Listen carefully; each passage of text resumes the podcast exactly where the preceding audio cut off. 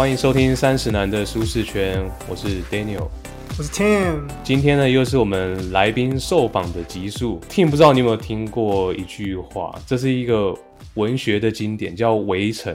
然后里面作者讲到一句话，叫做“婚姻就像围城”。就这句话的意思是说，在里面的人很想出去，在外面的人很想进来。想出来的原因是因为你要顾及很多眉眉角角吧，你不可能做到一个尽善尽美的状态。但是你在你在跟你的另一半交往，然后最后要步入婚姻的时候，你会觉得迫不及待，想要赶快进入下一阶段，因为你会觉得到婚姻这个阶段之后，就一切 happy wife happy life 这种感觉。但其实要顾的东西真的很多。那之前我们找了 Leo 跟威廉嘛来讲，他们对于跟老婆相处的这些美美角角有没有什么心得？那我们这样一直讲只是单方面嘛？我觉得我们应该要换一个角度思考，来来请几位人妻来讲，老公这个生物是不是也有他们觉得很奇怪的地方，或是觉得无法理解的部分？请他们以人妻的角度来分析这件事情。那我们今天请了。比之前的来宾还要多的人数，我们今天请了三位人妻，那他们结婚的时间长度都不一样，然后等下我们就请他们来一一自我介绍。那我们今天欢迎今天的来宾 Iris、Grace 还有 Sophie。小峰，你们好，小峰也可以。嗨嗨，好，就来宾数量很多，所以我们就我我这边来 来决定顺序好，我就请 Iris 先来自我介绍。嗨，大家好，我是 Iris，我是威廉的老婆。同居时间大概三年，从二零二零 COVID 开始被强迫同居，从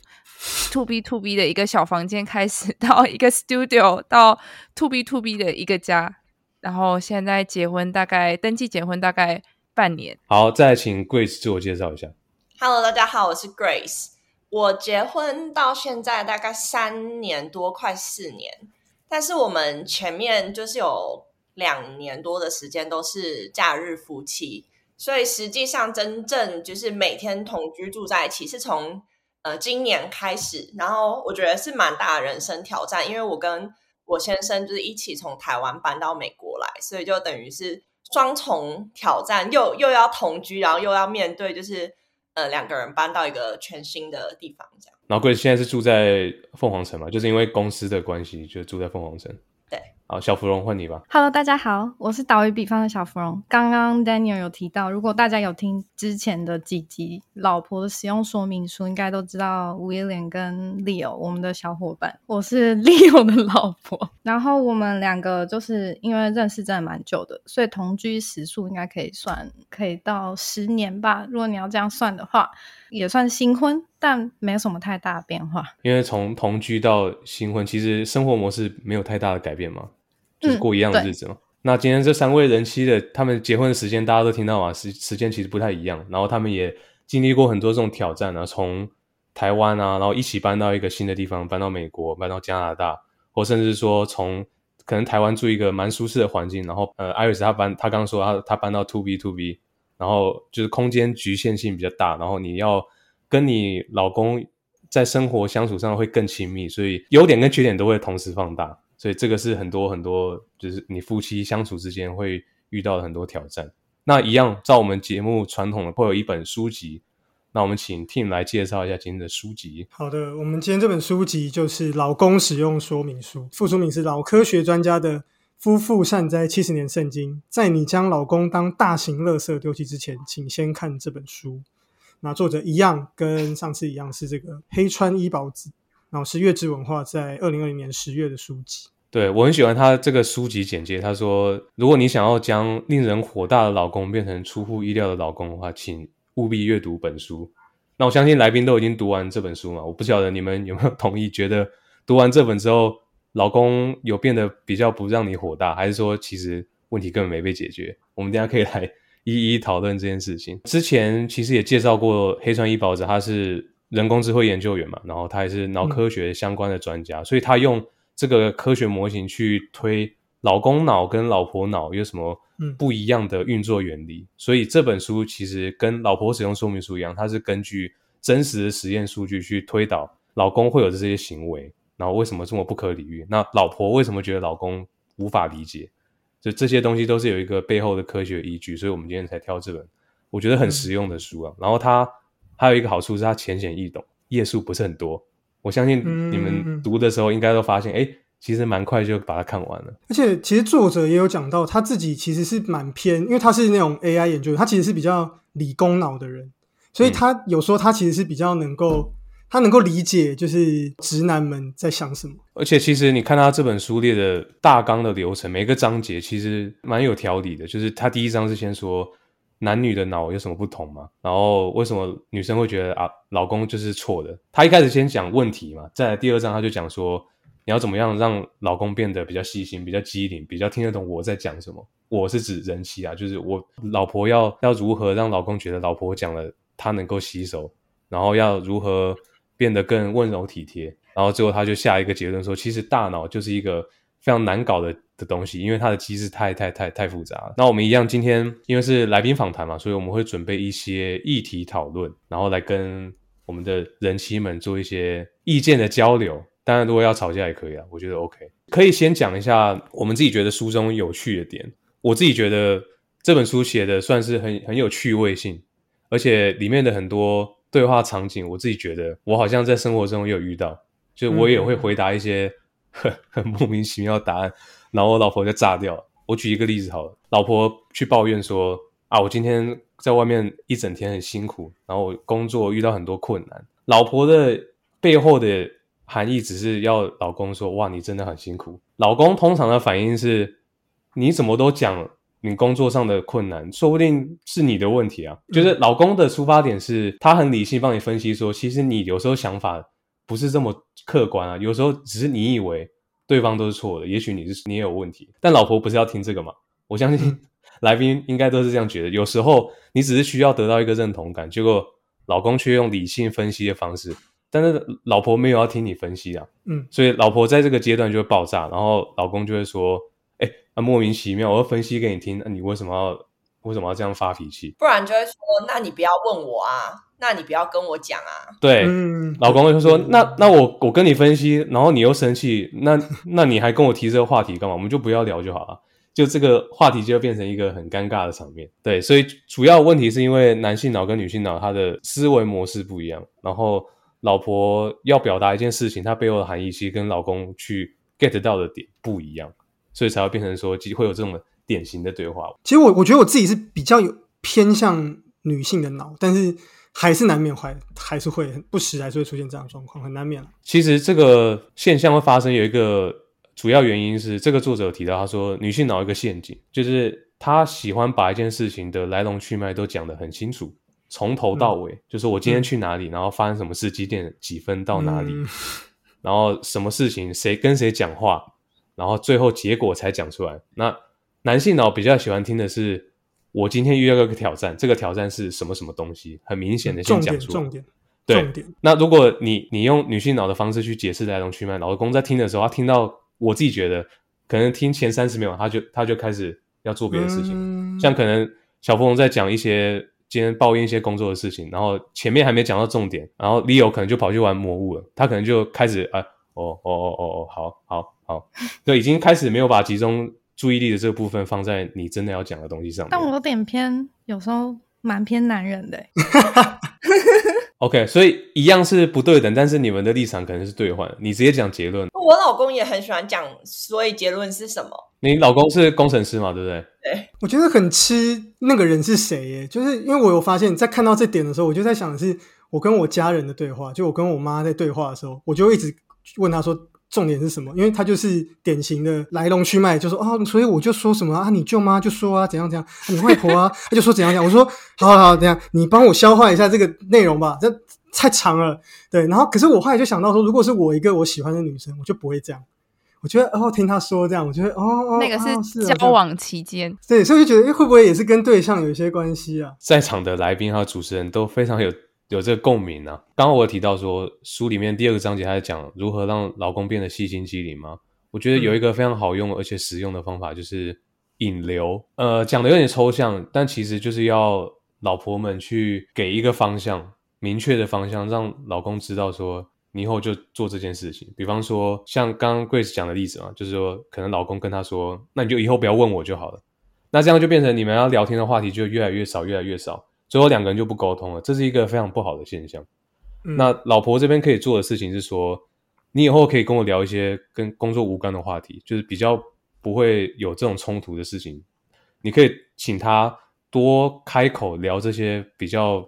无关的话题，然后让你们两个有进一步的交流。因为有时候一个聊天的呃内容就是从无关的话题开始的。可能你说哦，我今天在外面去找一个美式的中餐厅，结果吃的很很难吃，那这个话题就可以开启你们两个人的对话，不用是电话，可能可以是用 Line，就是聊天打字。因为有时候没有话题的时候，你突然要打字很很尴尬啊，你你可能传个贴图嗯这样，然后对方不知道回什么，所以你有时候可以从这些无关很小很小生活琐碎的事情，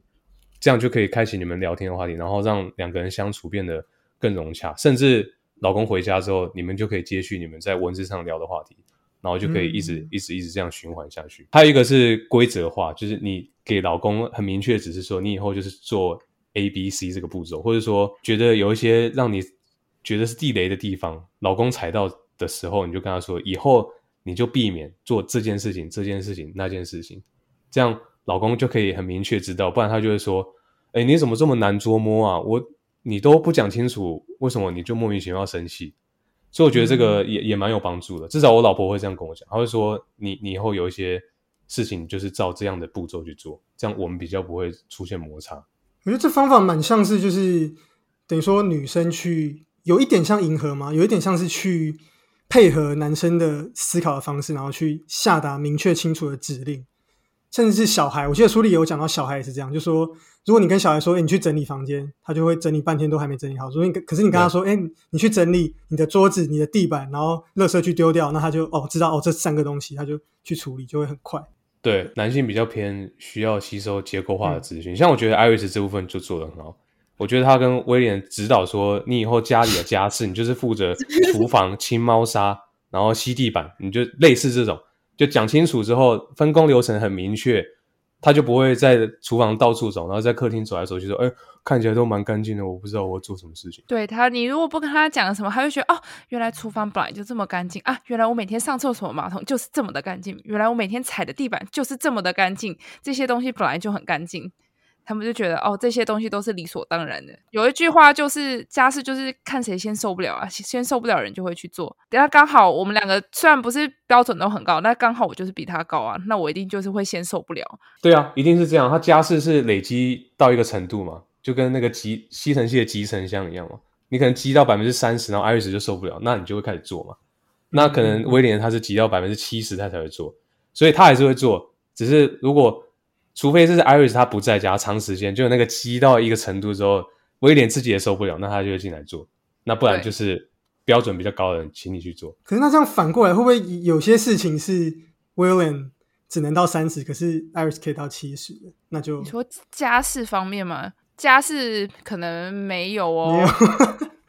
家事的话就是洗衣篮满，他就说啊，我觉得我们今天要洗衣服，然后明隔一天又说啊，我觉得我们今天要洗衣服。我不晓得三位人妻有没有在读完这本书之后去尝试采用这些技巧，然后运用在你们的老公身上。如果有的话，等一下我们可以来分享一下，你觉得这个成效好不好，或者你觉得这根本就没用。然后还有一点我想讲的是，这本书里面提到的，我觉得这个很有趣。他说，身为人妻不要太优秀，不要什么事情你都可以把它处理的很恰当。你因为如果你可以独立完成之后，老公可能会觉得，反正你都可以自己搞定了，你干嘛找我帮忙？但是夫妻本来就是要互相扶持嘛，本来就有嗯有每个人都有短处，有每个人都有长处，所以就是互相。那如果你什么事情都可以自己搞定的话，其实这样两个人互相帮助的情况就会越来越少。我不晓得三位是不是都因为都出国了嘛，然后独立生活，所以其实自理的能力都非常强，然后打理家里应该也都是非常呃得心应手。我觉得这个观念蛮传统的。是啊，对，我觉得这个会发生在我们爸妈那一代，我们的爸爸应该都被照顾的蛮好的。对啊，我们爸爸大部分都是巨婴，这个我可以分享。以前我们在台湾的时候，是我们两个都在上班，然后所以我就会觉得说，我也我也在上班，我也很忙，那为什么这些家事就是就是是我要做嘛？所以我们最后就会觉得，好，那我们一个人，譬如说一个人出一半的钱，然后我们请人每，譬如说一个月来打扫一次，那是不是这个这个事情就是会在不伤和气的情况下就会被被完成了？那我也不用做，你也不用做，那好像也两个人都很公平这样。但我觉得我们搬来美国之后，就有一点像呃，回到他说的那个原始社会，就是呃，有那个很明确的分工。因为我现在就没有工作，我就在家里，然后然后我我老公他就是觉得我什么事情就是都会做，就是举凡那个什么修理家里的东西啊、油漆房子啊、弄房子啊、联络什么车子的保险、房子的保险，反正。就因为可能我的英文又比他好，所以就他就只会哦早上去上班，然后下午呃下班回家，然后就除了上班这件事以外的事情，他什么事情都不会做。然后他就觉得很得意，然后也常常会就是说哦，我觉得这我同事他们好辛苦哦，因为他们他们上班的时候啊，还要还要传讯息问老婆说在干嘛，担心老婆会不会就是很自闭。有一些人就是觉得担心他们的老婆来美国可能。不适应或语言能力不好，然后下了班，老公还要处理这些，因为我觉得我不知道为什么住在美国有这么多生活事情 要处理，然后他就觉得哦，他很爽啊，他什么事情都不用做，每个礼拜请同事来家里吃饭，因为他就想要展现就是呃他的老婆很会煮饭这件事情，然后搞到后来我就觉得说，为什么我你整天都是包工程，还给我做，所以我就我就看了这个之后，我就觉得哎很有道理，我就是因为。可能太优秀了，在当老婆这件事情太优秀了，所以他每次都每天都在指派我，就好像把我当他的秘书。他怎么好像每天上班，好像去户外教学的感觉？可是你有从这边得到成就感吗？我觉得是两方面，一方面是有的时候，我觉得这个事情，呃，如果你就结果论来说，我做就是做的会比他好。如果我们是用一个，譬如说公司，如果我们的婚姻是一个公司的话。这个 task 它一定要被完成，那你是不是如果你是主管，你会想要指派给一个呃做这个东西做的比较好的人？你有比较利益啊？对啊，那那为什么要给一个做的比较不好的人，然后花更多的时间，然后也做的没有那么好？我们要训练啊！我一开始就是一直用这个心态，就觉得说啊，反正这件事情我比较擅长，那我对我来说就是做这个能者多劳吗？对对，或者就是说啊，反算了，反正他去赚钱，然后。就我做这些好像也 OK，但我后来就用一个方法训训练我老公，就是我就离家比较久的时间，嗯嗯，就比如说我我我回台湾，然后我就回去比较久，他就别无选择，他都得一个人留在这里，或者我跟我家人出去旅行什么的。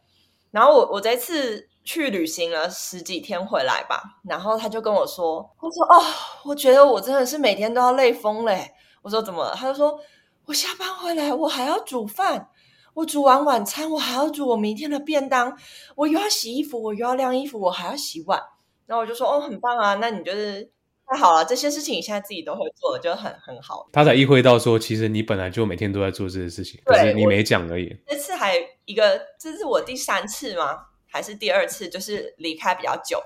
他这次突然跟我说：“下一次你回台湾的时候，我要学用那个洗碗机。”他可以现在，他现在就可以学，他可以现在学啊。哦，好啊，因为他就一直跟我说，我不要动那些机器，那些机器我通通都不要动，我就手洗就好。我就说，哦，OK，fine，那你就去洗嘛，我又又不是我要洗。训练成功，对，洗了一两个礼拜，发现，嗯，还是学一下比较好。那他有就知道放洗碗机，就是如何把洗碗机有效率的填满，再启动这个吗？但现在我人在这里，他是不可能会学，所以他就是吃完饭就把所有的盘子、杯碗瓢盆全部放到水槽里，说：“哎，Grace，把那些东西都移到洗碗机里面，看看它可不可以放得下，然后我们再决定要不要启用洗碗机，或者你们家每天都会启用一次洗碗机。”这样。我一开始跟他就是认识的时候，我觉得很有点生气，就是我们吃饭的时候，他又不跟我讲话，然后我就觉得。是他怎他是在生气嘛？然后我就问他说：“你心情不好吗？”他说：“没有，我在吃饭。”我说：“那你为什么都不跟我讲话？”他就说：“现在又不是聊天时间，现在是吃饭时间。”那什么时候是聊天时间？很乖哎，他他爽的时候，他是小时候说吃饭不能讲话，他就一直吃 用到现在。吃饭的时候一直在玩他的手机，然后后来就养成，然后吃超快。譬如说，他每每天可能六点半、六点四十回来，七点他就已经吃完了。然后他吃完饭啊。就站起来，人就走嘞。去哪？啊？他不收碗筷吗？就去玩魔物猎人。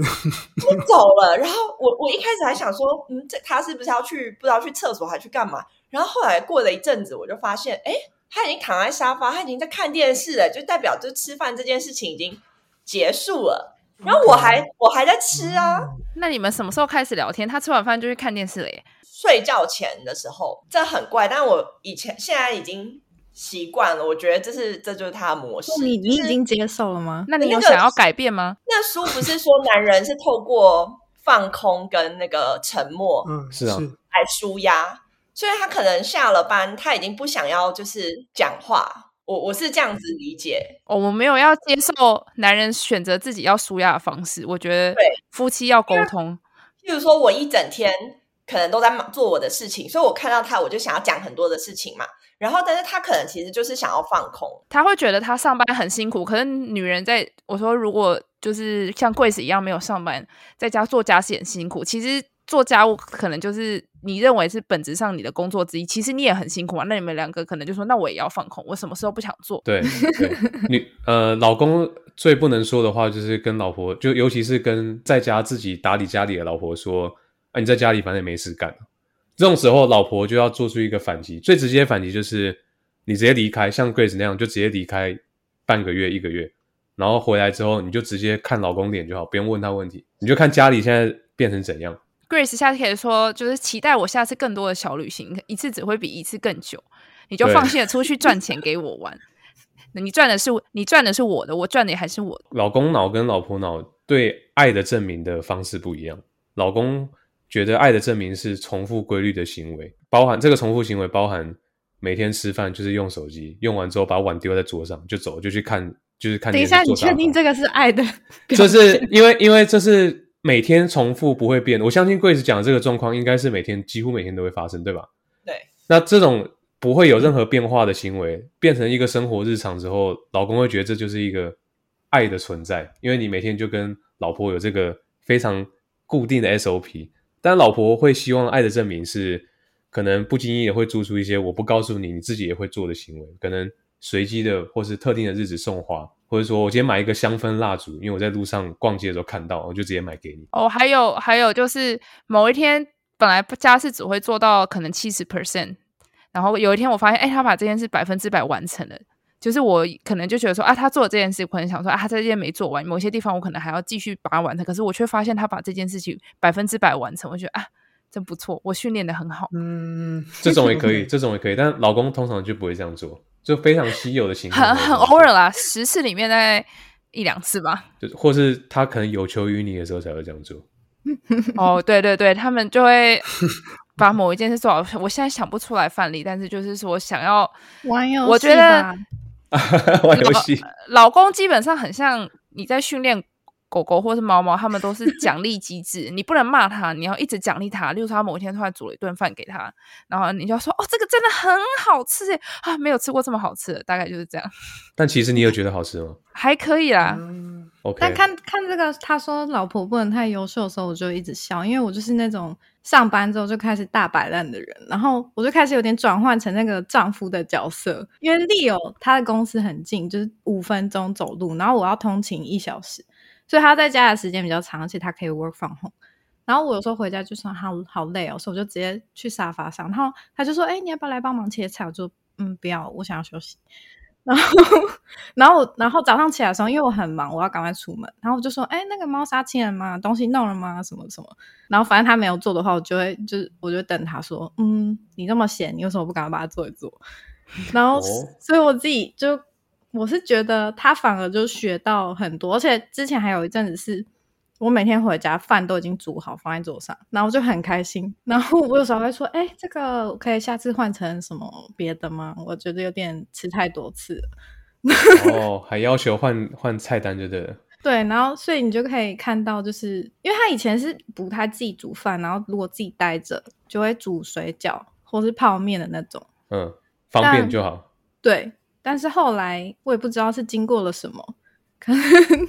可能出国吧，然后独立啊，然后后来发现说，哎，好像也要照顾另外一个人，所以而且又加上我的确没有办法做这些事，就时间上，所以就变成角色有点转换。所以我觉得男人应该是其实都蛮有潜力的，威廉他大学的时候因为在台湾读大学，你就是三餐都很方便，就是出去买嘛。然后他大三还是大二有一次有机会的时候去欧洲游学，是西班牙还是什么的，然后跟跟嗯其他西班牙同学一起同住，然后同住的同学里面有一对是 couple，然后 couple 就煮饭煮煮，发现哎威廉好可怜，怎么都没有饭吃什么之类的。他那时候很震惊的发现他的厨艺连一顿 proper 的 meal 都煮不出来的时候，那个 couple 说那不然你来跟我们一起吃好了，然后就顺便煮了他的份这样子。他他把他很开始反思说他的厨艺怎么样，虽然他我记得他大学的时候做的是。应该是，哎，他大学的时候住，我不知道是有没有厨房。不过正常台湾大学没有做的应该都是没有厨房，所以也很难训练到厨艺。直到他研究所，威廉研究所出来到美国念书，因为在美国念书，你租房子几乎都是带有厨房的。然后他那时候还有看营养师减肥，我那时候我就笑他说，因为营养营养师减肥他是要看你每一餐记录你每餐要吃什么。我说营养师看你减肥一定非常简单，因为每天就是菜炒肉，肉炒菜加饭，就是蔬菜有，蛋白质有。淀粉有就好了，所以营养师就是清一色那个照片刷下来说啊，好了，这个就那个分量看一看，好像大概就是这样。然后我也不用去管你的烹调方式怎么样，就每天都是千篇一律这样。直到他现在，他会假日我就是睡比较晚那个，我就是那种非常懒的老婆，睡超晚。他就起来的时候，他就已经把蛋饼煎好。他现在是呃，他自自自诩是蛋饼小天才这样子，然后还会，例如说起来，我比较稍微比较早起来的时候，我就开始做咖啡。然后如果再起晚的话，他就顺便把咖啡都弄好。然后如果我起来，他就帮我把咖啡机都开好，他会知道我每一步要做什么，然后把两个咖啡杯都拿出来啊，什么都准备好。我觉得这一切都是要训练。威廉这次回台湾，哦，还是上次回台湾的时候，他妈妈很震惊的发现，他竟然会在超市比价。比菜价、啊，还会挑菜什么之类的，训练有成哎、训练有成。妈妈说我：“我宝贝儿子到底经历了什么 威廉是我们家的蔬菜库存管理者，就例如说，我们可能某个菜放烂了，或是我们某一天发现，哎，这个菜放烂了，然后我们忘了买新的菜，因为就是在国外生活都很辛苦，我们又要上班，然后又要自己去数外面买菜，然后我就跟他说。啊，那你就是库存没控制好，你有没有跟我说？我怎么知道这个时候要去买菜？我怎么知道这时候没有蛋？我真的不知道啊，我就只会煮菜。嗯，真的我也都不知道。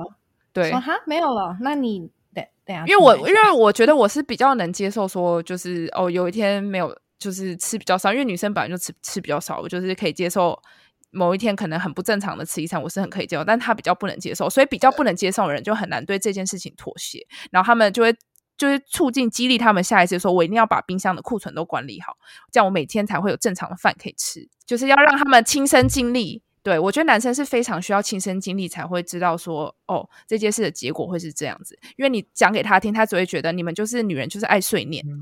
但是他不知道说，他不知道说我念他，我说我跟他讲是因为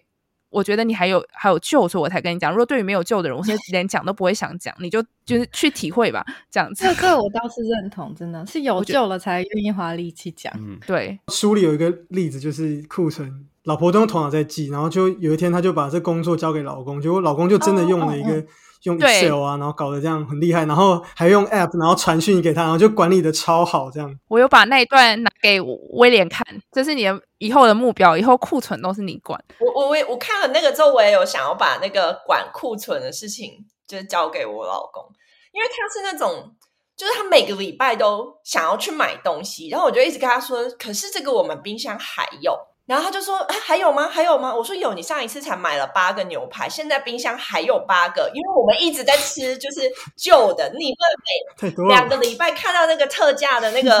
那个就又要去买。我说那你就永远都吃不完，所以我就觉得，嗯，这个库存管理应该要，就是把你把那个工作交给他，他就他就可以自己去掌握他要不要买的时间。OK，刚刚 Iris 说那个训练老公，我是往另一个方向训练，就 我就往让他吃比较少的方向训练，什么比较少的方向？就是让他吃变少。这样我就因为譬如说他很多同事的老婆就会抱怨，就说哦，我每天都要煮三餐，好了。我说我不用煮三餐，我只要煮一餐。他说为什么你怎么做到？我就说我我就我就不弄早餐啊，哦我根本就起不顺便断食嘛，顺便做早一六八嘛，或 一八六嘛。对他就不要吃，他就不要吃早餐。这个观念蛮好的，对，很棒哎。然后我老公他们整天抱怨什么？哦，我不能吃面包，面包有碳水。哦，我不能吃这个。我觉得他都在公司吃一大堆洋芋片，我也不知道。哦，反正我看不到，对不对？在公司整天 snacking，有可能啊对有些小零食，就是公司就是这样。对，然后然后午餐就是好像我还看到有些人抱怨说什么哦，老公什么每天都要什么一个饭三个菜还要带汤这种事情，我也是不可能会就算我会做，我也不要做。反正我每天午餐我都乱做。然后他他最近一直在嫌弃我，听你们听，你会觉得超荒谬。他说你都是煮的太好吃，然后你煮了太多，所以我就吃的太多，所以我就变胖。从现在开始你都不要煮。他每天运动，然后他就说我现在开始我都要自己煮。我就说哦，哦，对啊，那皆大欢喜，太好了人。妻们就是期待这句话，接下来什么事我就是自己做。对对，要么就是说老婆，我这我朋每个人听到都超笑，就说煮的好吃还咸，那他他自己克制能力，那你还是去，旅行一下吧。他就实行了好像两天，然后他就发现那他他他怎么跟你反悔？他就说什么现在开始你都不要做我的便当，我每天都要自己做，你就帮我退冰一块鸡胸肉，我就说好，我就每天都退冰一块鸡胸肉放在冰箱，然后吃完饭吃完晚餐，我就开始说你要赶快去煮便当哦，你赶快去煮便当啊。他就说哈啊，可是我我我现在想要玩手机，我说随便你，但是你要记得去煮便当。对，他也可以自己退冰鸡胸肉啊。说实在的，那就自己去煮吧。然后我就看他每天就是像你说的，就是菜炒肉，他就把那鸡胸肉这样切一切，熟了就好。炒一炒，撒一 些对盐巴，撒一些胡椒，一匙辣椒这样。这样他才知道你的珍贵。对啊，然后就说什么，反正每天都是煮一样，就煮了两三天之后，就说今天你可以帮我煮一下吗？算了算了算了，你不，我就说不行啊，因为你说你要自己煮哎，我不敢帮你煮，因为我不知道你要你很厉害吃什么。他确说实很厉害。算了，我我我吃冷冻食品好。会不会 Team 其实你现在煮饭也是这样煮？对，我现在越来越少煮饭，越来越懒惰了。哦，那正常啊，因为自己自己吃就是方便嘛，因为你不需要。而且台湾台湾真的很方便，好了，我们这边真的分享很多诶，我们还没还在还没进入议题讨论，我们就已经花了这么多时间。没关系，我们有准备一些问题来跟来宾来讨论，这是一个没有标没有标准答案的问题，这是开放性的问题。第一个想要问三位来宾的是，作者有提到一段跟她跟老公的手套专员的故事，就是嗯她老公每年都会，我记得是送在固定的节日就会送他老婆一副手套。你们有跟你们的另一半有维持这样的默契吗？比方说，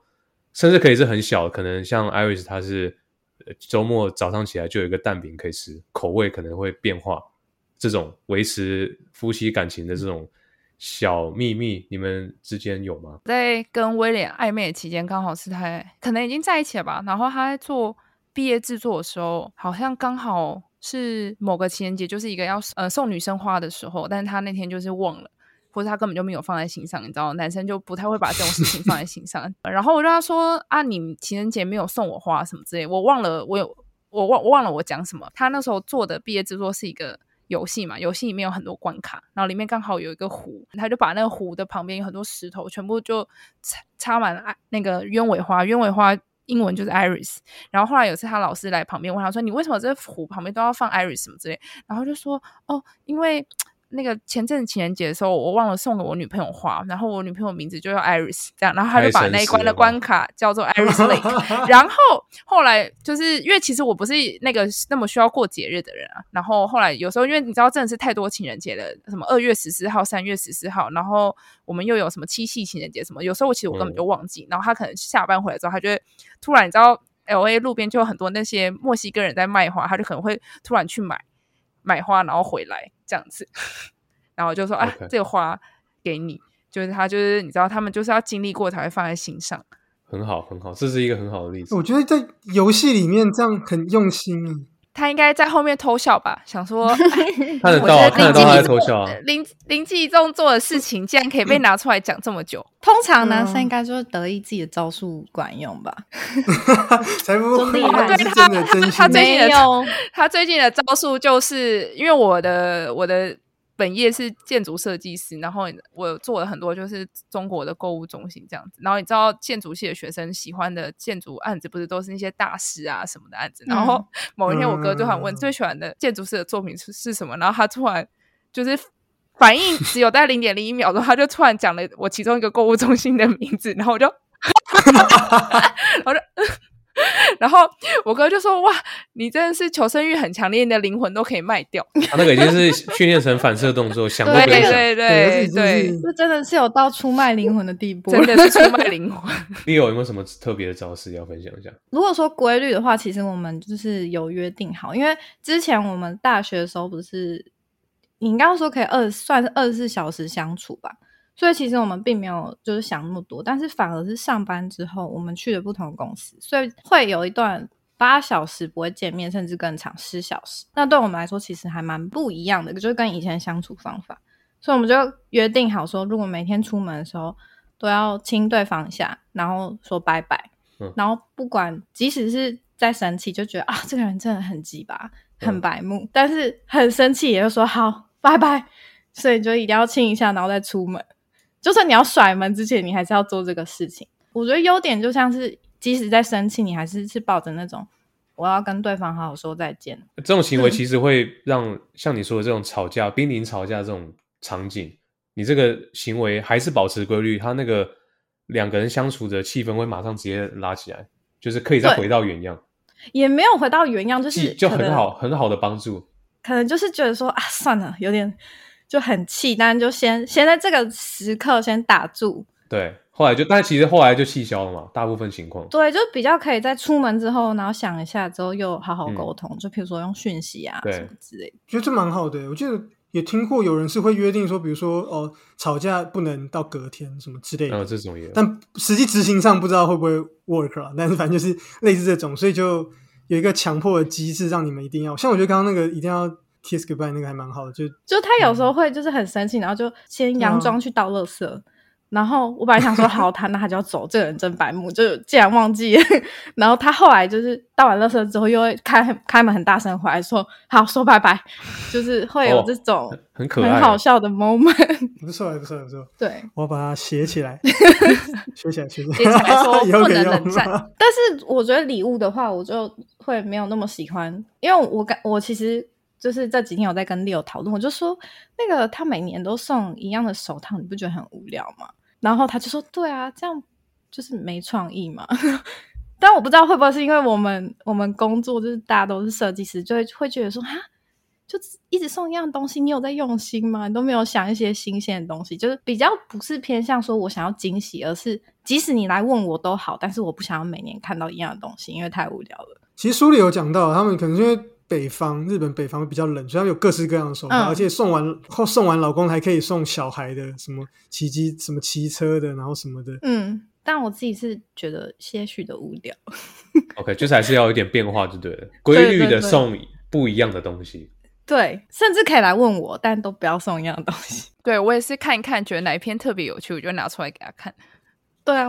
尤其是一开始一开场就说哦，有更优秀以及，然后我就说哎哎，哎 这一点我其实蛮有疑问的，因为我的印象中一直都是男生比较会，就是会出轨或者怎么样。我不是说你们的另一半啊，你们的另一半都是很棒的。我是说，在一般在新闻上看到，新闻上看到什么，通常都是男生，就是感觉印象中会比较花心，或是想找什么年轻美眉，都是男男生嘛。诶，可是书里竟然提到说女生是有这样的，就觉得哎，我觉得女生可能比较活在社会的框架之下，嗯，就是社会给女生就是在这方面压力其实很大，就离过婚的女人可能真的就比较难找对象对在，尤其在亚洲嘛。然后在西方社会，有些离过婚男人可能还是某种镀金的象征，你知道吗？即使他大了，他可能跟前妻生了三三五个孩子啊，但好像还是一样。而且大部分就是离过婚的女人，大部分很大一部分就是女生跟小孩的连结性会比男生可能又更大一些。成本太大了。嗯对，对啊，对对对，但但如果回到就是只是人的话，maybe 哦，或者是 maybe 是基因的话，我觉得应该没有什么太大差距。毕竟现在小狼狗、小奶狗什么的也是蛮红的、啊。嗯，确实，男女平等，男女平等。所以大家男生还是要自己好自为之。真的就不管是嗯老公老婆，都要找到自己的价值，然后对一直一直提升，一直进步。一直提升，一直进步。即使你就是离了婚或者怎样，没有另外一半，你还是可以找到下一个很优秀的对象，你知道吗？啊，对啊，对啊，啊，这而且自我成长本来就没有什么坏处啊。对，Grace 要分享一下吗？你跟老公的小规律。我们的规律就是，呃，如果是纪念日的话，就是我们，因为我们之前是二月十四号去登记结婚的，因为我们就我就很怕他会忘记，方便，二月十四方便。比较不会忘记的日子。我们就是现在的，就是每年庆祝那个结婚纪念日的时候，我们都要穿，就是我们去结婚的衣服，哦，同一件吗？很可爱。对，哦同一件。所以你老公是为了要穿得下，说我现在觉得你煮太多。好招数哎、养成一个习惯，而且你每年都会，就是像他不是说仪式感很重要，所以你都会觉得很有仪式感，有没有？然后你每，譬如说每年你在分享那个照片的时候，你是不是就又会去找出你前一年在前一年就是穿那个衣服的照片？所以我觉我觉得这个方法还不错。他今年二月震惊，想说变胖，塞不下去就完了，所以这也是一个方法。就是就是我们去登记结婚的衣服这样。有一种甜蜜的感觉，就是你每一年都会在回顾，哎，我去年来过这里，然后哎前年，然后我们又庆祝什么的，就一直这样子，一直这样子累积下去。而且 Facebook 会帮你回顾嘛，因为我们今年是一月才搬来美国嘛，所以其实二月的时候还蛮就还是蛮忙的，都是还在买家具什么，所以那时候我就觉得其实不庆祝也也无所谓，反正就是都那么忙这样子。而且我们那时候二月底我们就要去度假，去巴黎，然后我就觉得说啊，之后再出去玩的时候再再补庆祝什么的。但我我老公他就觉得说不行，这我们已经，他就自己去就是问他的同事，然后去订了一个餐厅，然后后来就跟我说，我跟你说，我那天已经订好餐厅了，然后什么我也请假了，我们那天就是要去哪里哪里吃饭，然后我就很很哦。surprise，感动对，我就说，我说哦为什么？他就说，因为我们就是已经讲好了，就是每年的那个二月十四号，我们都要就是去那个庆祝这样。然后呢，我就问他说，我就好像早上的时候那一天，我就问他说，那你等一下要穿什么衣服？然后他说不是规定要穿那件衣服吗？这样，就是他很典型哎、他很典型的直男哎、对这样，也因为你给他一个清楚的框架，你给他嗯清楚嗯框架，他就知道。他们就需要非常清楚的指令，就每天每次都穿一样的衣服，这就是够简单又够清楚，这样。然后这个就是老公的爱的证明啊！嗯我们前面讲到的，他就是重复这个行为，他认为这就是我表现爱的方式而。且因为其实一年一次，你还是会觉得很开心，你也不会觉得就是说哦，怎么每年都一样。这种特殊的设定的话，算一样，我觉得还是会有很不一样的感觉吧。我觉得这方法不错，又简单，然后对对每就反正隔一年也是隔很久，感受又很新鲜，然后他又会牢牢记到脑里面，很非常适合直男，所以听要学起来。可是我感觉你应该是没有那么理工直男，他是文科男，我我比较偏不那他他他算是文科男，然后进入一个都是理工直男的科技业领域吧，如果我没有记错的话。对啊，对不对？啊身边所以就会出现多那么多理工直男，因为我曾经因为我自己是文组的，就是高中就是文组的，所以我身边都是文组的女生。然后直到我毕业很久之后，我跟我朋友出来才发现，他就说他有他身边有很多之前念理组的男生，非常其实非常想要认识我们这些高中文组的女生，因为他们觉得他们出社会之后。身边都还是那些非常多的理工者，他一一直没有办法认识比较文科的女生，然后他们就觉得非常的遗憾，因为他们自己也不太理工子女吗？对他们不想要只有理工子女，他们想要认识文科的女生。对，所以他有，直女所以我我的朋友有哦某些就是理理工直男朋友们，就是说啊，真后悔当初高中没有认识比较多文科的女生，搞不好可以认识文科女生或者文科的男生，就身边就可以多更多不一样的朋友这样子。因为我自己都跟小小芙蓉一样，我们都在设计圈，你知道身边的人就是 可能比理工圈更多彩多姿一点，大家就更做自中己。对中间一点男生。你以后跟他们说，你老公以前高中的时候，整个学校都没有什么女生，你这样他他可能心情会好一点。这不是男校吗他男校啊，他他就是以交女朋友为目标，然后减肥的、啊，进舞社啊，是啊，没，他高中没有进热舞社。他高中没有对大学进热舞社，刚好现在讲到威廉，我刚好有另外一个问题，就是接续这个问题，其实就是来自于威廉，不能说他他说要问，是因为我观察到他身上有这个现象。这个也是书中讲到，他说男性脑只要情绪紧绷、紧张的时候，就会停用他们的这个语音辨识功能，就是他可能会开始无法跟你做一些正常的言语沟通，紧张的时候就呃有点像电脑急速的空转，像像你们是设计圈的嘛，可能你用哦 AutoCAD，然后此机宕机的时候，电脑就会转超大声，但是其实根本就没有在运作。男生只要情绪紧张的时候，也会有这个类似的状况。你们跟另一半对谈的时候有类似的经验吗？可能比方说你问了一个非常棘手的问题，或是非常像灵魂拷问的问题，然后他们直接愣在那边，或是呃，他就开始呃，我那个嗯，就我不太确定。既然都讲到威廉，威廉的这个话，他第一个反应就是真的是零点零零零零一秒，第一个反应就说没有，没有啊，不是我，全部都是否定，然后然后再紧张一点，就是双重否定，你到底说没有，这不是我什么之类的。我说真的不是你，因为事后会说，哈，我没有说没有啊。对我没有说没有，就变成双重否定。然后我我我已经跟他讲过很多次，就是当我把这个问题拿出来问的时候，代表我已经看到不止一次，一定是我看到两次、三次，我就我确定你就是有做这件事情，我才会拿出来问你。他第一个反应就会说没有。我说什么叫做没有？我说你要不要再想想你的回答，你再跟我说到底是有还是没有？哇，这句好可怕！对你要 就是我看到很多次，所以他就会空转，你知道吗？他想说现在怎么办？我要想什么理由？然后但他通常想出来理由都还蛮烂。我说你要不要回去再想一下你的回答，再跟我说，或是你想让你，好像老我说你可以想一个可以说服我的，跟我讲，就是你就算编一个理由，就是你说说服我也好，但这件事好像还没有成功过。觉得我跟 Iris 蛮像的，我哦我我觉得我有部分是男人哦，我也会这样说。我会说：“你确定？你不要想一下吗？你你这样会工作吗？就是好好问，不会好好说吗？” 之类的。好可好凶啊！然后好 Leo 也会有这样，他就说：“哈什么有吗？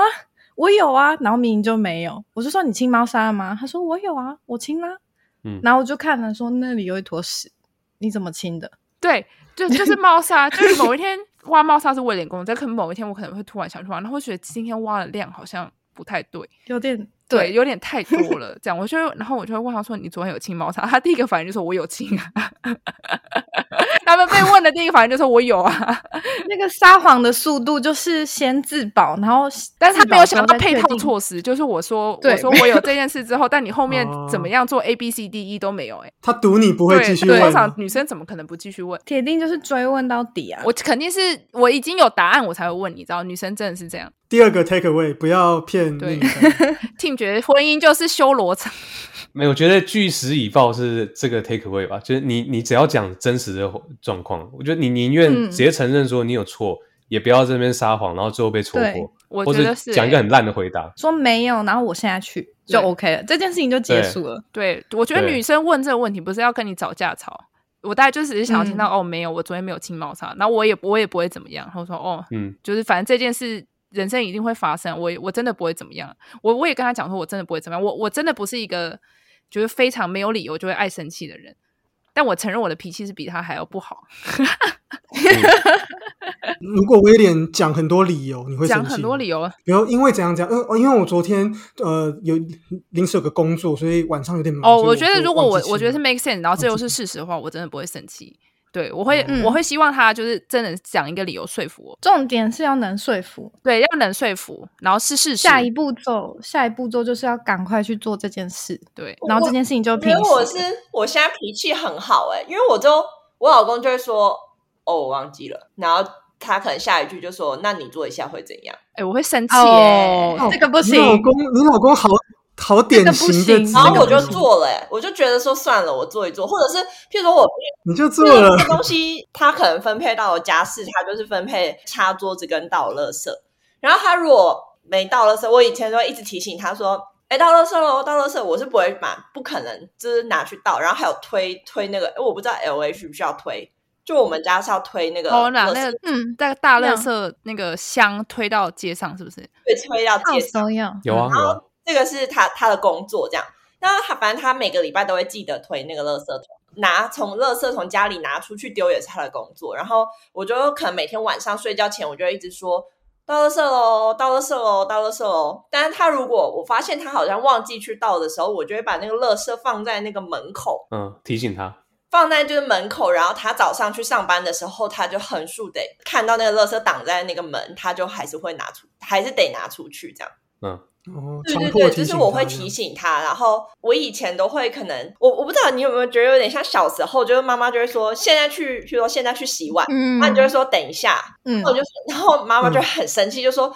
讲多久了，你为什么还不去？但你就会觉得我又不是不洗，我只是等一下洗。对，然后我就现在就觉得这一模一样的事情，就是可以完美的复制在老公的身上。因为譬如说我就是吃完饭，他都是把碗都丢在桌子上，然后等我吃完，因为他说你还没吃完啊，我觉得嗯好算了。然后我吃完之后，我就会把全部东西都收到水槽，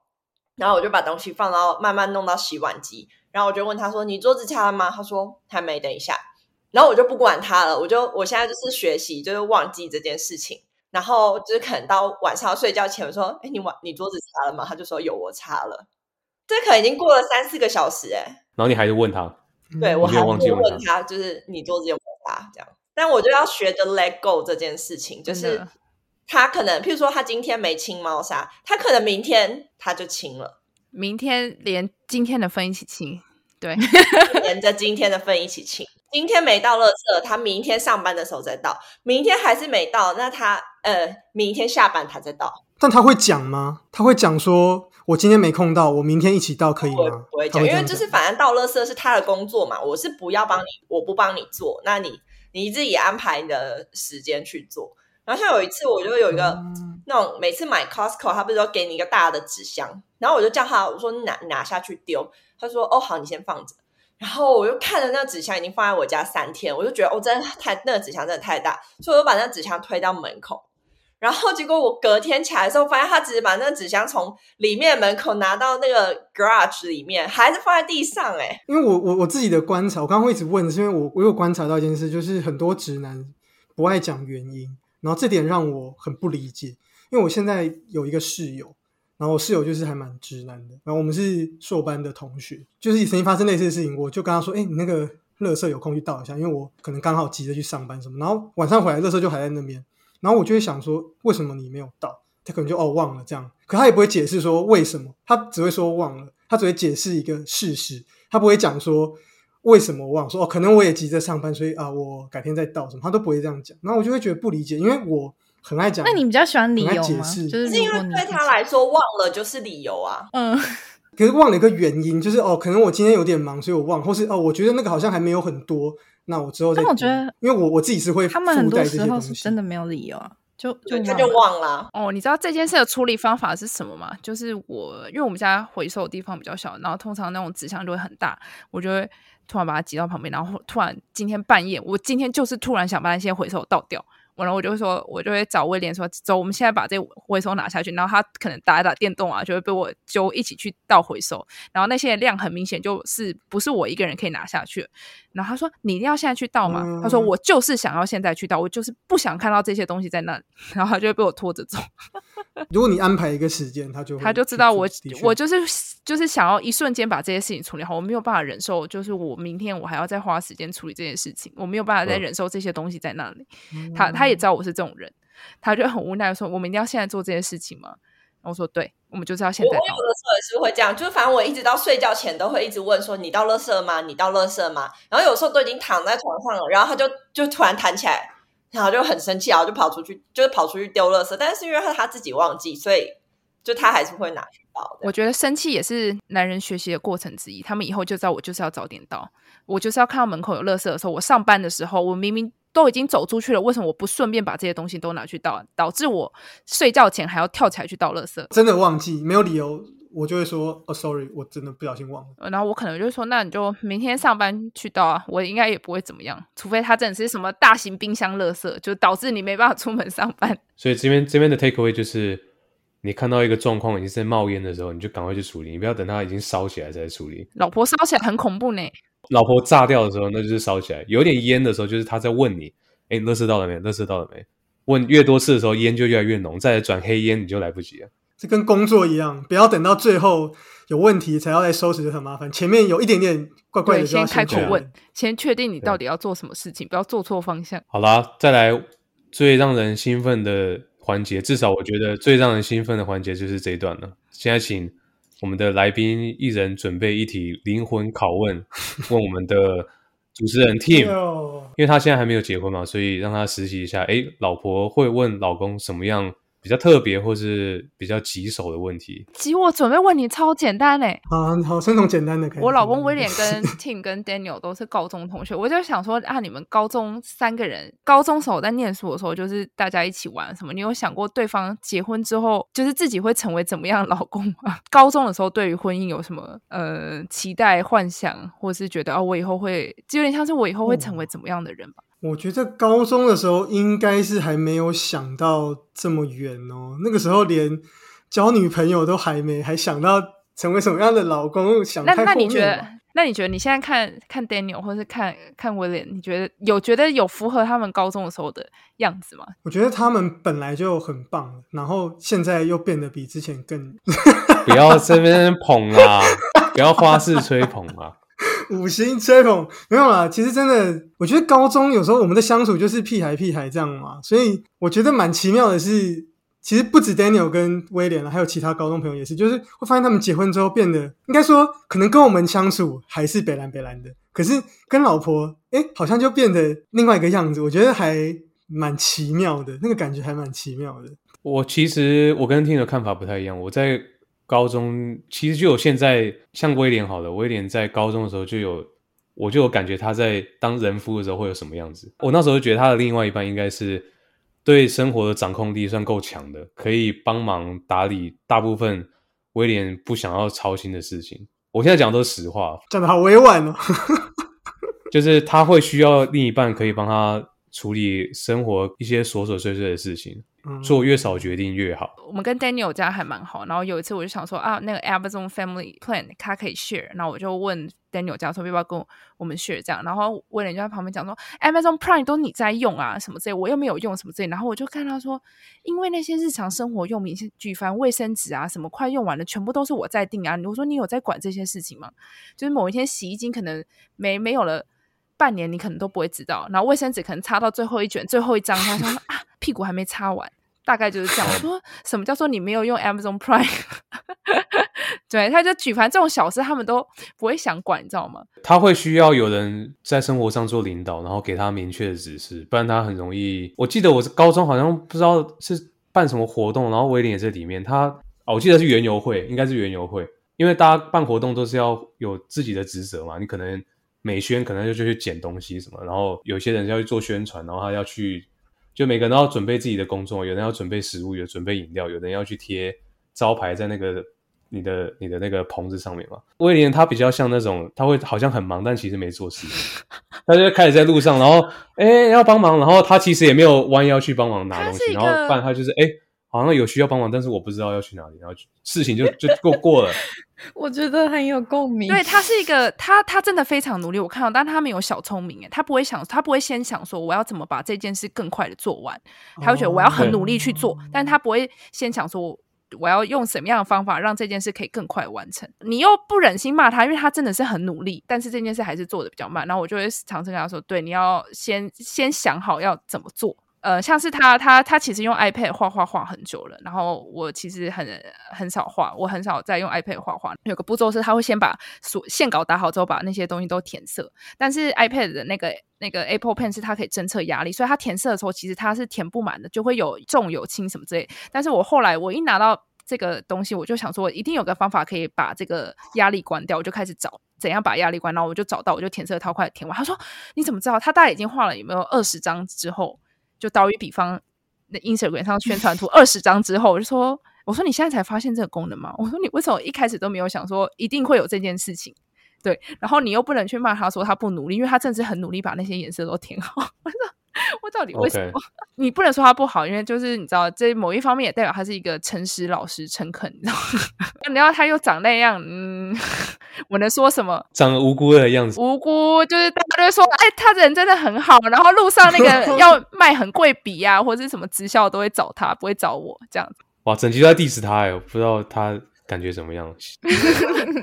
不会啊，啊，这个也没有拷问到 team 哎，觉得有点可惜。我的问题很 nice，来换一个比较高难度的，好了，我觉得 Grace 可以问第二题。你现在是有女朋友吗？现在没有。那你有想过说，就是你会跟怎么样的对象结婚吗？呃，譬如说，我举一个范例好了，就是。就像我老公，他可能常常会就是说我不够瘦，或者是不够漂亮，还是什么。然后我就说，可是你要看看，因为人跟人怎么样的人会在一起，门当户对嘛？对，就是是，我就说你你有很有钱吗？还是你有很很高吗？还是你有很帅吗？就是你一个人可以找到怎么样的对象，他其实是有一个大概会有一个 scale 的嘛，对不对？对，就是以你觉得你你自己，然后你会。呃，匹配到什么什么样的对象嘛？譬如说，因为我那时候就有跟我老公说，我说你如果想要找一个，你要我说以你的条件啊，你要找一个就是呃又有钱又瘦又美，然后又很能干，然后又学历很好的老婆是不可能的啦，因为你的条件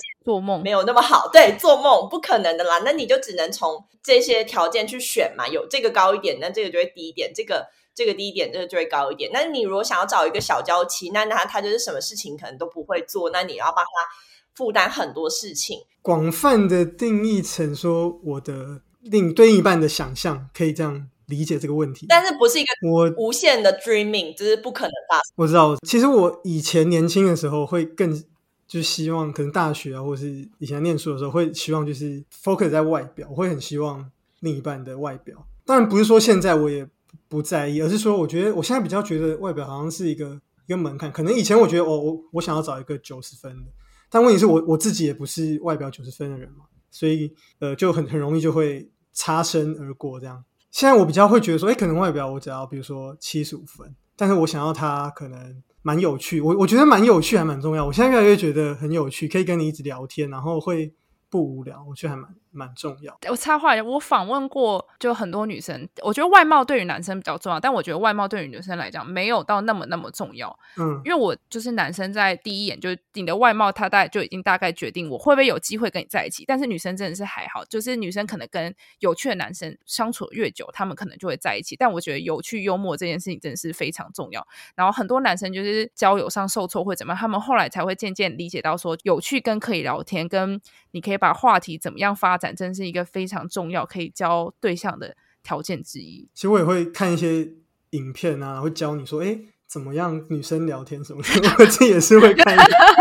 我很想知道，PUA 这种，不是 PUA，比如他可能会讲说哦怎么样啊？比如说有问题要是开放的啊，你不要把话题都讲完了、你不要说哦今天我去一个地方啊，我去看了这个展览，那里面有什么什么什么，你不要都讲完。你跟他说，哎，我今天看一个展览，然后丢一个照片，那女生可能会问你，会教你一些这种怎么聊天的这种有趣。然后再来就是我我我其实会蛮看重算上进心嘛，就是我会希望是可以让彼此一起变得更好的人。我会希望可能女生在工作上也是有一些追求，而而不是只想要就是安安稳稳就好。看不到上进心的话，真的感觉未来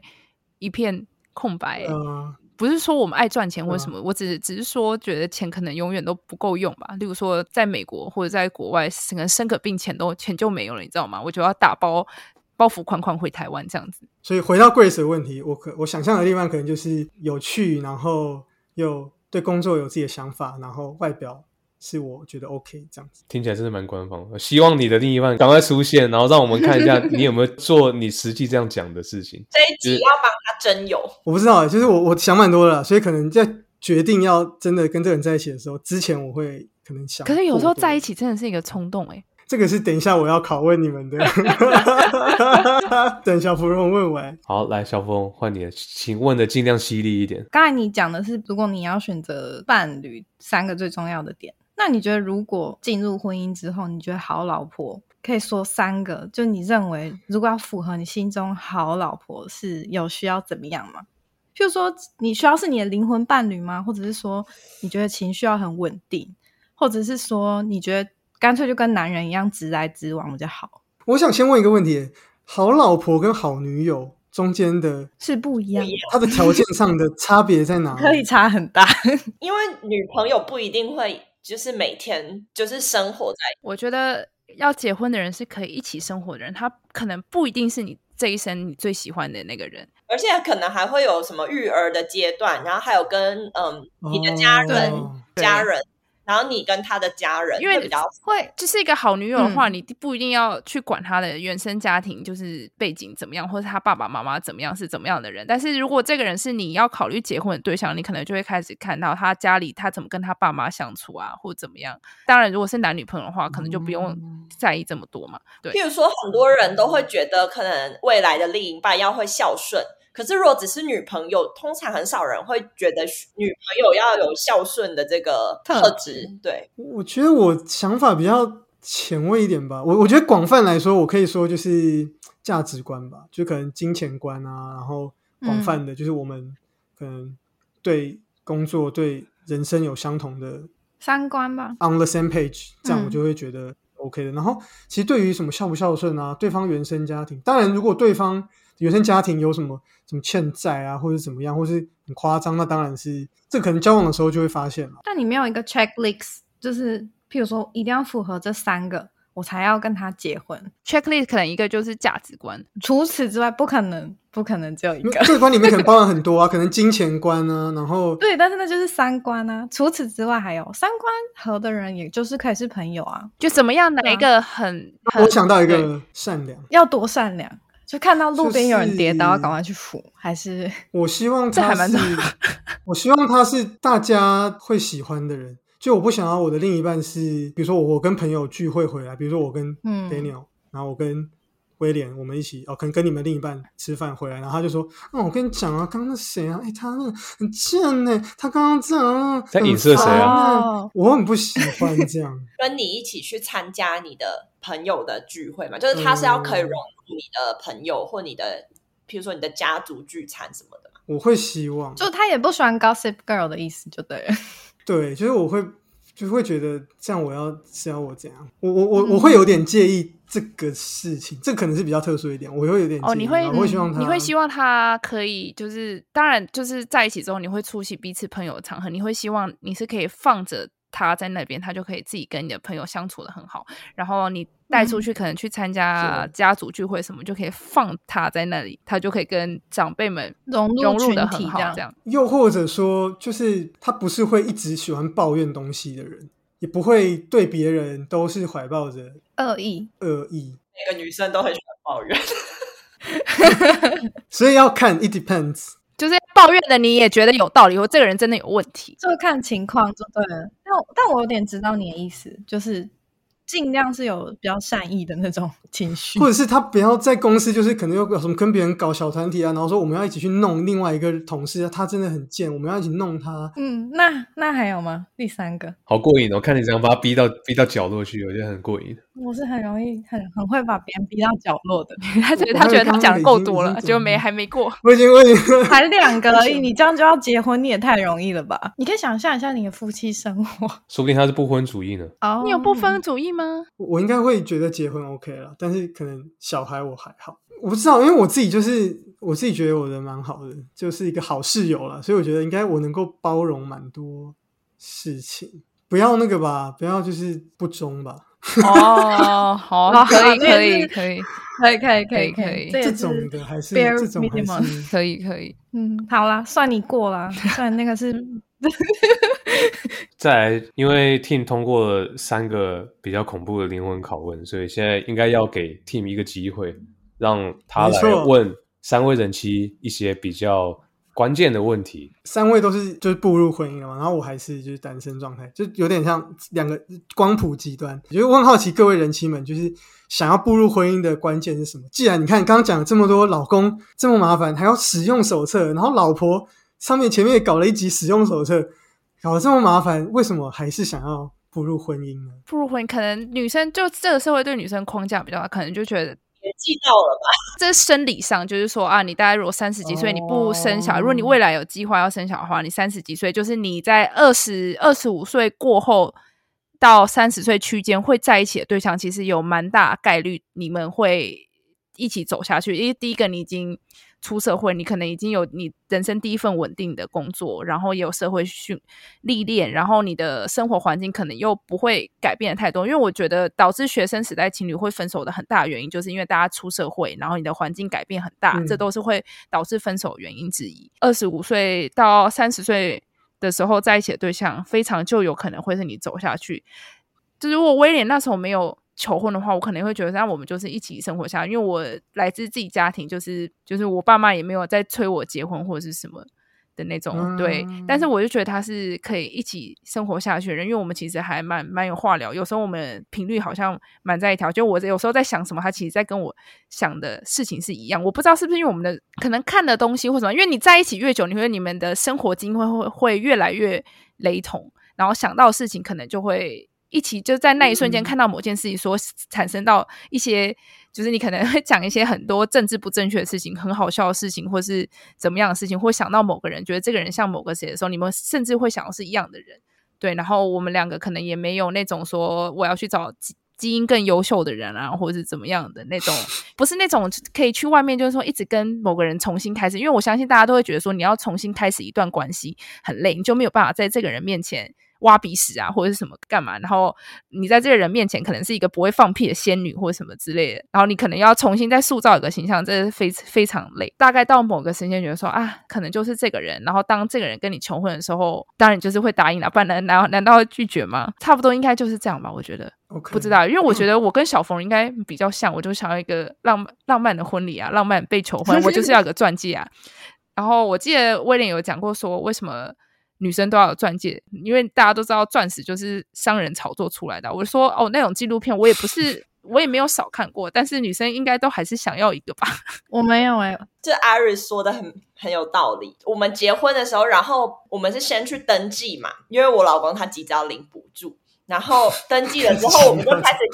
看看那个结婚的场地，然后就突然就 COVID 了，所以我们就一直没有办婚礼，然后就一直延期，一直延期，然后因为延，然后延到后来就。又不是很确定台湾什么时候要开放，然后我们又也不确定公司什么时候派我们来美国，所以导致我们的这个婚礼就一直没有办，这样子一直悬在那边，然后到现在我们也不知道说到底是要办还是不办。但是因为有买那个钻戒，呃，每一次就如果我很生气的时候，然后我就低头看我的手，我就觉得还好，我还是有这个这么大这么美的钻戒，然后我就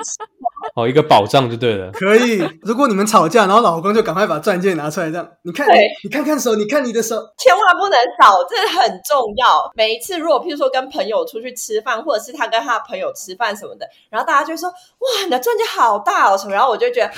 这些人可能是后来才认识的。就算我有办一个婚礼，他们也是没有参加到，但是就是至少就是我有这个。钻戒很重要，但是我我没有哎、你没有钻戒吗？氪金吧。我老婆也没有，我就是我就说呃，我现在应该不会戴，所以之后你再买。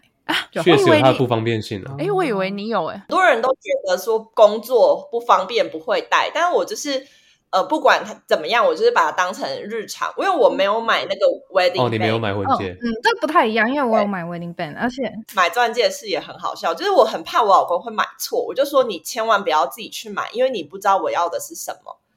你就把钱汇到我的户头，我自己去买。你是非常的务实。对，你知道他如果搞一个惊喜，然后就变成惊吓，然后你的那个情绪会更糟，那我还麻烦呢。会很麻烦。那我还蛮心大的，因为我给威廉求婚的唯一条件就是说，哦，求婚这件事情你要惊喜到我，因为这件事其实还蛮难，因为我们就是住在一起嘛。他是买到我我会想要赚钱，是因为我刚好我以前的朋友兼我的室友来，因为大家年纪到了，可能都会开玩笑问的问题可能都差不多。他说、啊你喜欢怎样的戒指啊、什么之类，然后我就说、嗯哦，那就是某牌的经典六抓款这样子。然后他才吓一跳，因为其实他当天下午才去那个牌子去看过，但他看的是一款方钻款，他差点就要订了那款方钻款，然后赶快回去就是说哦，没有没有，他要的是那款经典六抓款这样子，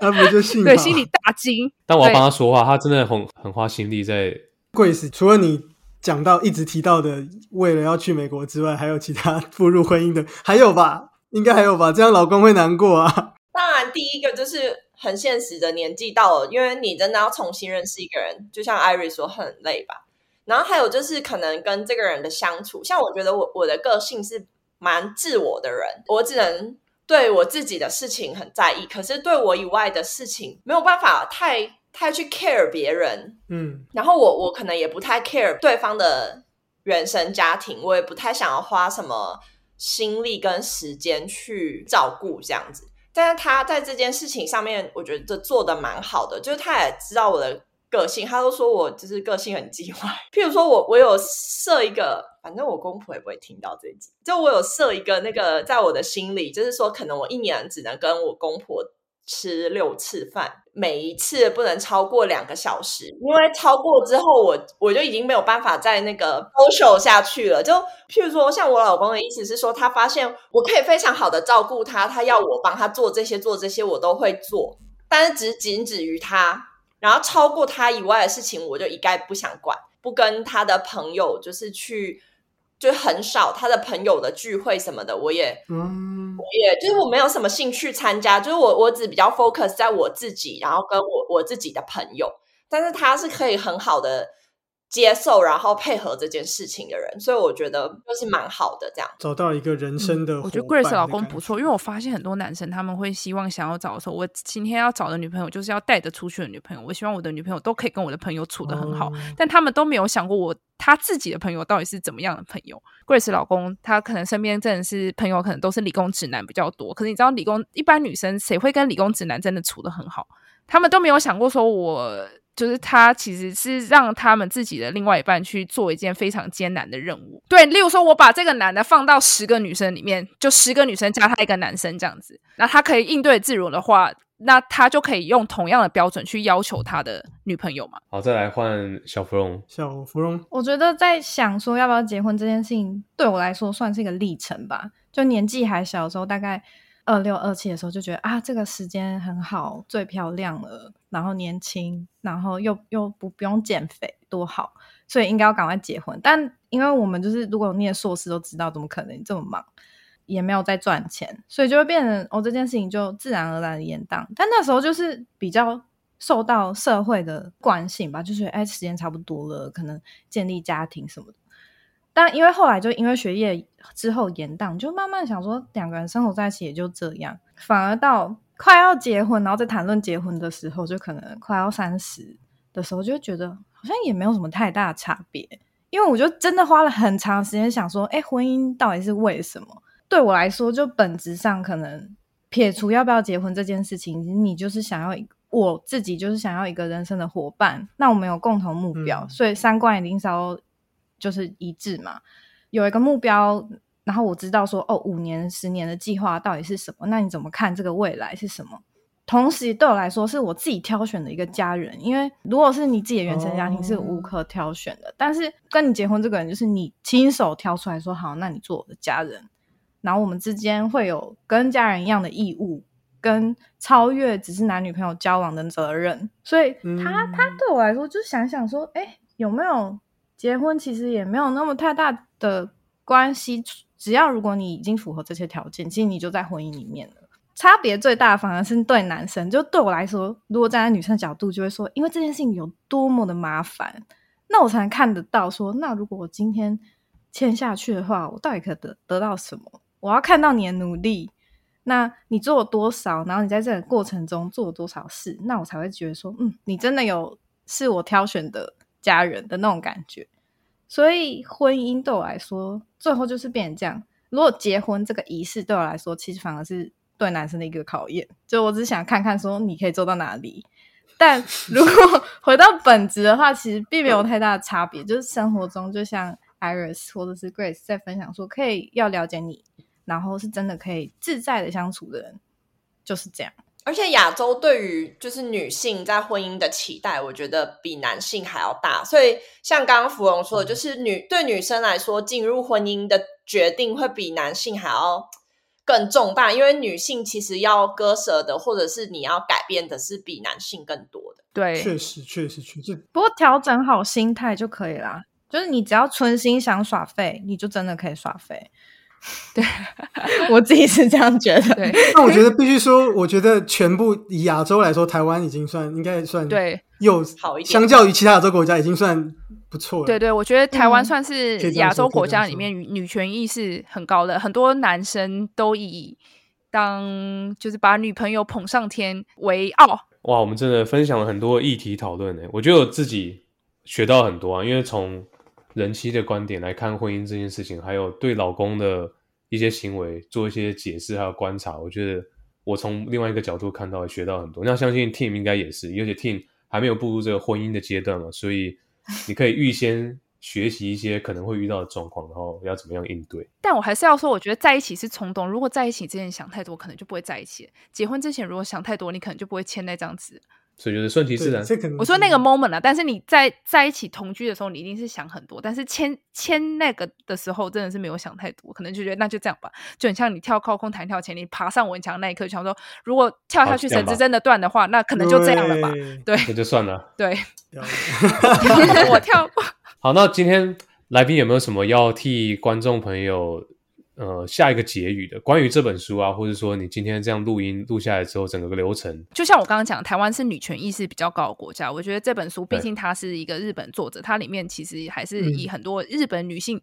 角度出发，里面有很多我是觉得很多台湾女生看到应该都不太会同意，例如说它里面嗯会说家事是属于女生的，然后他会说他应该，他会他就会在里面跟女生女性说。你要让老公理解你很忙的话，你就要跟他，你就要跟他报告说你今天一整天做了什么样的家事，然后你不可以跟他说，因为我做了这么多事，你应该要来帮我。你必须要跟他装可怜，说我做了这么多事，我好辛苦哦，怎么样？呜呜呜呜呜什么之类的。然后我想说，我我看了也是，我就是我满头问号然后我。就拿给威廉，看说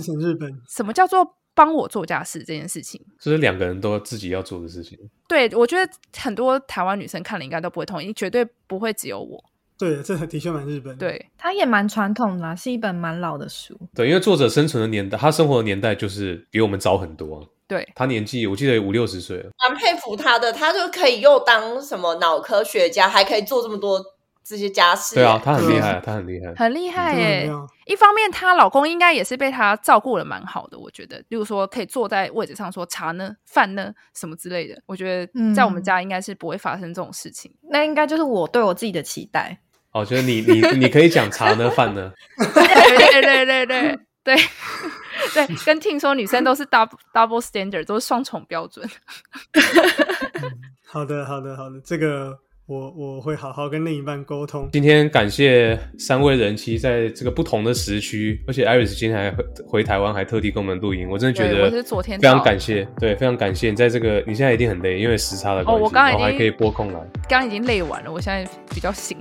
因为你现在是美国早上啦，所以你已经又变成另外一天了。真的。今天希望大家有喜欢我们这种访谈的内容，而且今天来了三位来宾，然后分享一个相对于之前的集数，老婆使用说明书有不同的看法，让你看到从另外一个角度来看同一件事情有怎样不同的见解。喜欢我们节目的话，也欢迎到三十男舒适圈的粉丝专业，然后到各大 podcast 平台收听，然后点订阅。